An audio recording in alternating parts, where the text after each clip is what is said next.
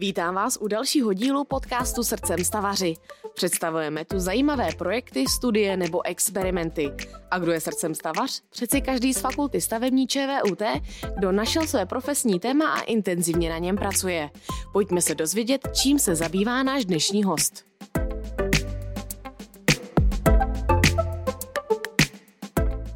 Do školy nemusí chodit jenom děti a studenti, ale dobrovolně se do ní vrací i jejich babičky a dědečkové. Škola, kterou si volí, se jmenuje Univerzita třetího věku. Na fakultě stavební ČVUT je v letošním semestru vypsáno sedm kurzů. Nejvíce jich je z betonových konstrukcí, které každý rok vypisuje docent Trtík. Doktor Pošva vypisuje kurzy z dějin výtvarného umění a o pražských památkách. Jediný kurz dokonce na celém ČVUT, který se věnuje matematice a geometrii, vede docentka Milada Kočandrlová. Nyní se současné epidemiologické situaci přizpůsobila i Univerzita třetího věku a část kurzu se vyučuje online přes program Teams. Pojďme si při rozhovoru s docentkou Miladou Kočandrlovou poslechnout, jak taková výuka probíhá. Dobrý den, paní docentko. Snad se nebudete teda zlobit, vám je 72 eh, let, na fakultě učíte 42 let a teď ještě pokračujete s výukou eh, pro seniory. Kdy a jak jste se vůbec pro tohleto rozhodla? No v roce 2014 za mnou přišel můj doktorant, že má kolegu a ten sem chodí na betonové konstrukce a že by byl rád, kdyby si mohl někde zopakovat matematiku.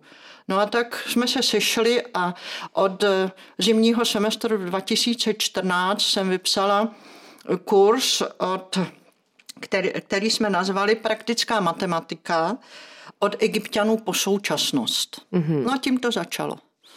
A jaký je vůbec rozdíl mezi univerzitou třetího věku a například klasickou vysokou školou? Jak se třeba i liší ten přístup eh, k těm studentům? No, vysoká škola navazuje přímo na eh, maturitu v podstatě ve větší většině. A kdežto seniori, ty mají někteří víc jak 50 let od maturity, ale mají zájem o zopakovat si tu matematiku, kterou nepoužívali kolikrát celou svojí praxí. Mm-hmm. Jednak se doví, zopakují si matematiku, doví se aplikace i historii e, vývoje těch matematických pojmů a hledáme vlastně matematiku a geometrii všude kolem nás. Mm-hmm. A snažíte se to třeba nějak zjednodušit, nebo já nevím, jestli je tohle to třeba, jako, jestli to je potřeba? No, Vzhledem k těm 50, někdy více, někdy méně těm letům od maturity, samozřejmě, že se to musí zjednodušit. Chce to spoustu obrázků a odkazů třeba na, ty, na tu historii, kterou někteří eh, mají rádi. Mm. Nedá se ta, exaktně vykládat tu matematiku. Musí se ustoupit od té teorie víc k té praxi a k aplikacím. Jasně. Nejde si představit, že by se vyučovali stejně, jako jsme se vyučovali na střední no, škole například. Jenom sezením v lavici a koukáním na tabuli. Že složení těch důchodců je samozřejmě různé, z různých oborů jsou. Mm-hmm, mm-hmm, jasně, takže aby je to vlastně všechny nějak zaujalo, bavilo. A jakým způsobem výuka probíhá v tom klasickém režimu, tady než vlastně uh, jste přešli na to vyučování přes Teamsy? No tak scházeli jsme se jednou týdně na jednu až dvě hodiny a já jsem jim přednášela pomocí PowerPointové prezentace, to znamená těch hodně obrázků, hodně příkladů. A během té přednášky se vždycky rozpoutala taková diskuze, protože hodně hlav hodně ví, mm-hmm. že ta diskuze potom přešla i do takového to setkání ne, mimo, mimo tu školu. Mm-hmm. A byli jste třeba jenom ve škole, co se té výuky týče? To ne, nejoblíbenější samozřejmě byly exkurze. Hmm, a kam jste se podívali? ty exkurze vlastně navazovaly některé, na některé přednášky. Takže my jsme byli třeba když jsme probírali vývoj vesmíru, tak jsme byli v astronomickém ústavu. Když jsme probírali geometrii kubismu, kubistické architektury, no tak jsme byli eh, na výstavě kubismu v Celetné ulici. Když byla výstava v Trojském zámku, tam vystavovali koule a všelijaké kuličky mm. naskládané do pyramid, tak jsme byli i tam na té výstavě. Byli jsme třeba ve Ctěnickém zámku, kde byla výstava knih. Předtím jsme si povídali o vývoji papíru a vůbec knih a knihtisku byli jsme také ve Chvalovském zámku, kde byla interaktivní výstava Leonarda da Vinciho a tam se hmm. chovali jak malí děti. Skládali tam mosty z takových polínek, protože předtím jsme měli Leonardovi eh, vynálezy, které zrekonstruovali dva chlapci ve Francii. Také jsme navázali na Leonarda da Vinciho pomocí hádanek a hlavolamů. To jsme řešili, to měli dokonce za domácí úkol. A tyhle ty nápady na ty exkurze, uh, hledáte je sama, nebo třeba se někde inspirujete, kam jít a kam vzít své No hledám studenty? je sama a inspiruji si například v novinách, v denním tisku. Byli jsme taky třeba v Libenské kouli. Hmm. Že když jsme probírali kouly v architektuře, tak jsme byli eh, tam v té Libenské kouli, protože jsem kolem ní jezdila, byla jsem zvědavá, jak to tam vypadá. Hmm. Byli jsme v Bílkově vile, protože ta architektura eh, toho, eh, té budovy je na takovým zvláštním geometrickým útvaru. Mm-hmm. Jo, taková kosa je to. Ona na jaře vlastně byla uh, možnost té kontaktní výuky kvůli epidemii uh, zrušena. Teď je ta situace podobná. Jak na to reagovali uh, vaši seniori? No, tak my jsme, my jsme stihli ještě tři přednášky tady na škole a pak jsme ještě stihli jednu exkurzi. On potom ten letní semestr pro univerzitu třetího věku byl protažen až do konce září, takže v září jsme zase stihli dvě ty exkurze. Mm-hmm. No a dalo by se říci, že jsme navázali v zimním semestru zase exkurzema. Exkurzema a pak jsme do půlky října byli doma a dorozumívali jsme se přes Skype a maily, dostávali úkoly přes maily a mm-hmm. řešili si sami úlohy. No a jak vlastně tohleto zvládáte všichni? Nebo jestli všichni zvládli to uh, připojení na ten Skype? Těžko, těžko. Těžko. Těžko, můžu říct, že s technikou zápasíme všichni, mm-hmm. ale naštěstí ten, kdo to trošičku víc umí, tak pomáhá ostatním. Pomáhají vnoučata, pomáhají děti a pomáhají i kamarádi. Mm-hmm. Takže teď už jste všichni kompletní. Nějak jsme to zvládli. A kolik vás vůbec teď je aktuálně? Tak přihlášených jich bylo 17, ale eh, někteří také odmítají eh, tu, ty počítače a techniku. Mm-hmm. Pak spousta těch babiček a dědeček se musel, dědeček, dědečku se museli učit online s noučatama. Takže trošičku v tom byl problém, ale sejde se na, na tom onlineu tak kolem deseti. Mm-hmm. A tam ta výuka probíhá klasicky jedna, půl hoďky, dvě hodiny, jednou týdně no, tady. Klasicky by byla jeden a půl hodiny, ale hmm. potom vzhledem k tomu hladu, po tom setkání, by se dalo říci, tak eh, po skončení eh, té prezentace si mezi sebou povídali a diskutovali jsme, takže se to protáhlo až přes dvě hodiny. Mm-hmm. A předpokládám, že nikomu to nevadí, že si popovídají Nikomu to nevadí, rádi. dokonce i o svátek toho 17. jsme se sešli.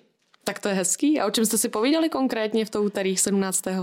Tak konkrétně toho 17. jsme si povídali o matematice, vrátili jsme se teda k pyramidám, kterými jsme začali, protože jsem objevila další výsledky, eh, vlastně ty byly publikovány eh, ke tému výročí založení té egyptologického mm-hmm. ústavu, takže objevily se další eh, rozměry těch pyramid a tak jsme si přepočítali výšku a, a a všelijaký jsme, ukazovali jsme eh, ty tu matematiku, která tam údajně je. Mm-hmm, Že se... jsou takový nadšenci do těch pyramid a myslí si, že všude ta matematika tam je. Mm-hmm, jo, takže jsem ukazovala, že pro ty rozměry, které tam jsou, že to neplatí úplně přesně, že to mm-hmm. jsou prostě přesná čísla z nepřesných dat.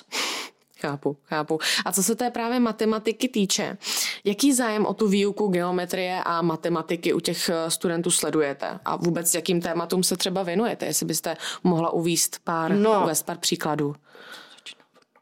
Eh, ty důchodci, ty mají zájem jak o matematiku, eh, tak o tu geometrii. Hmm. Je ovšem zajímavé, že ty jejich vnoučata, jakmile se před nimi řekne geometrie, tak utíkají. Bojí se toho?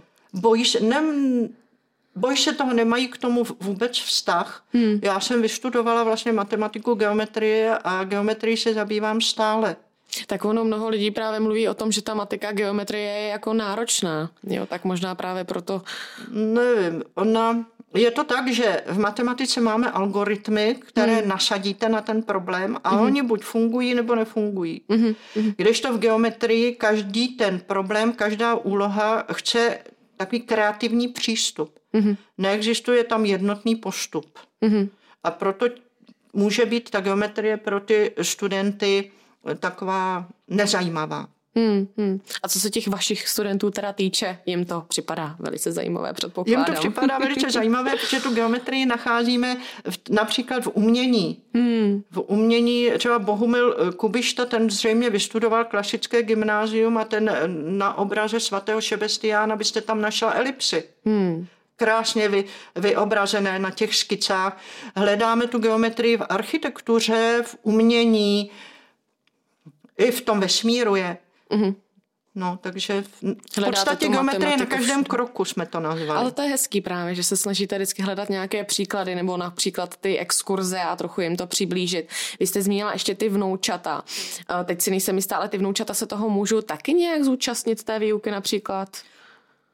Můžou, když byly například jarní prázdniny, tak sebou babička s dědečkem přivedli hmm. vnoučata. A to jsme tehdy, kvůli něm jsem změnila program a e, zabývali jsme se řešením hlavolamů nebo vážali jsme uzle. Hmm.